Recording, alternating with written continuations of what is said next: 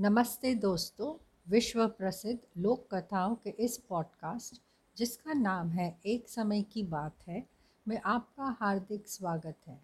मैं हूँ आपकी होस्ट नमिता खुराना। तो चलिए शुरू करते हैं शेख चिली की एक और और अच्छी कहानी, जिसका नाम है मूर्ख सुल्तान। तो शुरू करते हैं मूर्ख सुल्तान।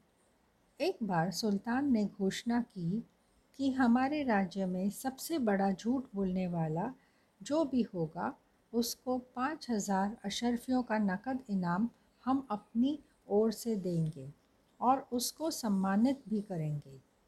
सुल्तान के दोस्तों ने कई झूठ बोले, मगर सुल्तान को पसंद नहीं आए।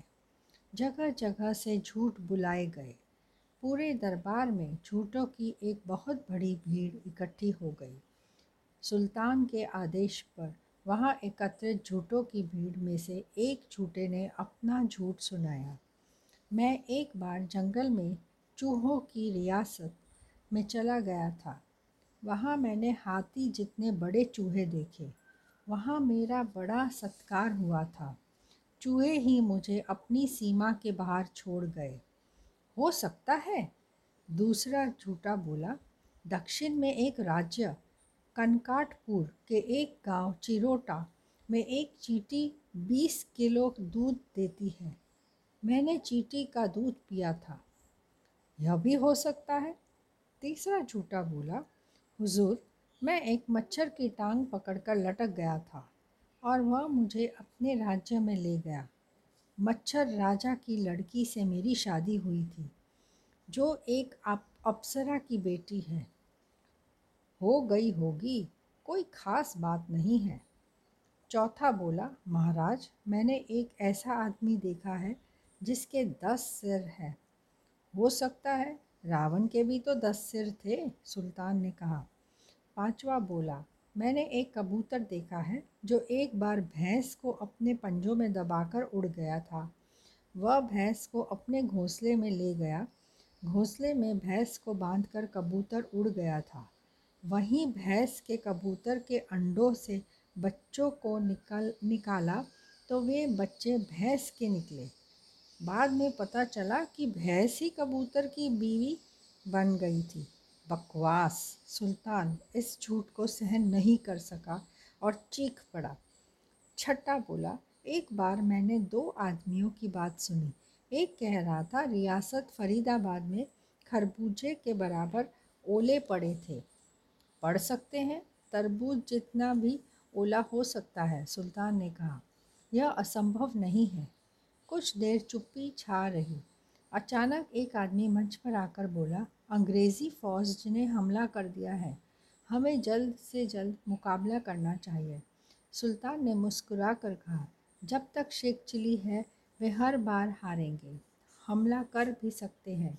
यह बात भी झूठ नहीं है। और यह भी पहले दर्ज का झूठ नहीं माना गया। सुल्तान बोले, मालूम होता है हमारे देश में सब सच बोलते हैं। ऐसा ही लगता है, बेगम बोली। लोगों में दिमाग ही नहीं है। सुल्तान के चेहरे पर परेशानी के चिन्ह उभर आए। दिमाग होता तो झूठ बना लेते।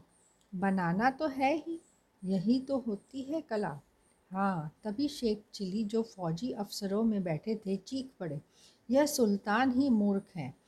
इसे गद्दी से उतार देना चाहिए। सब चौंक पड़े। सबकी निगाहें उस तरफ़ उठी। एक साथी सेनापति बोला, क्या बकते हो शेख? सुल्तान फांसी पर चढ़वा देंगे। यह मूर्ख है, बदतमीज़ शेख, गुस्ताख शेख चिली, सुल्तान ने कहा, पकड़ो इसे और यही सबके सामने इसका सिर कलम कर दो। शेख को पकड़ लिया गया और सुल्तान के सामने लाया गया। क्या बक रहे थे? सुल्तान ने कहा, बक ही तो रहा था, शेख चिली बोला। झूठ ही तो बोला ना मैंने? ओ, सुल्तान अब समझ गए और ज़ोर ज़ोर से हंस पड़े और वे सब शेख चिली की चाल समझ गए। शेख चिली का मुँह जूटे को किताब और पाँच हज़ार रुपये अशरफियों का इनाम दिया गया। इस तरह शेख चिली ने फिर से एक बार साबित कर दिया। कि वह झूठ बोलने में ही नहीं, किसी भी कला में सबसे माहिर है। और उसने सुल्तान का दिल फिर से झूठ बोलकर जीत लिया। तो दोस्तों, आशा करती हूँ कि आपको आज की कहानी अच्छी लगी होगी।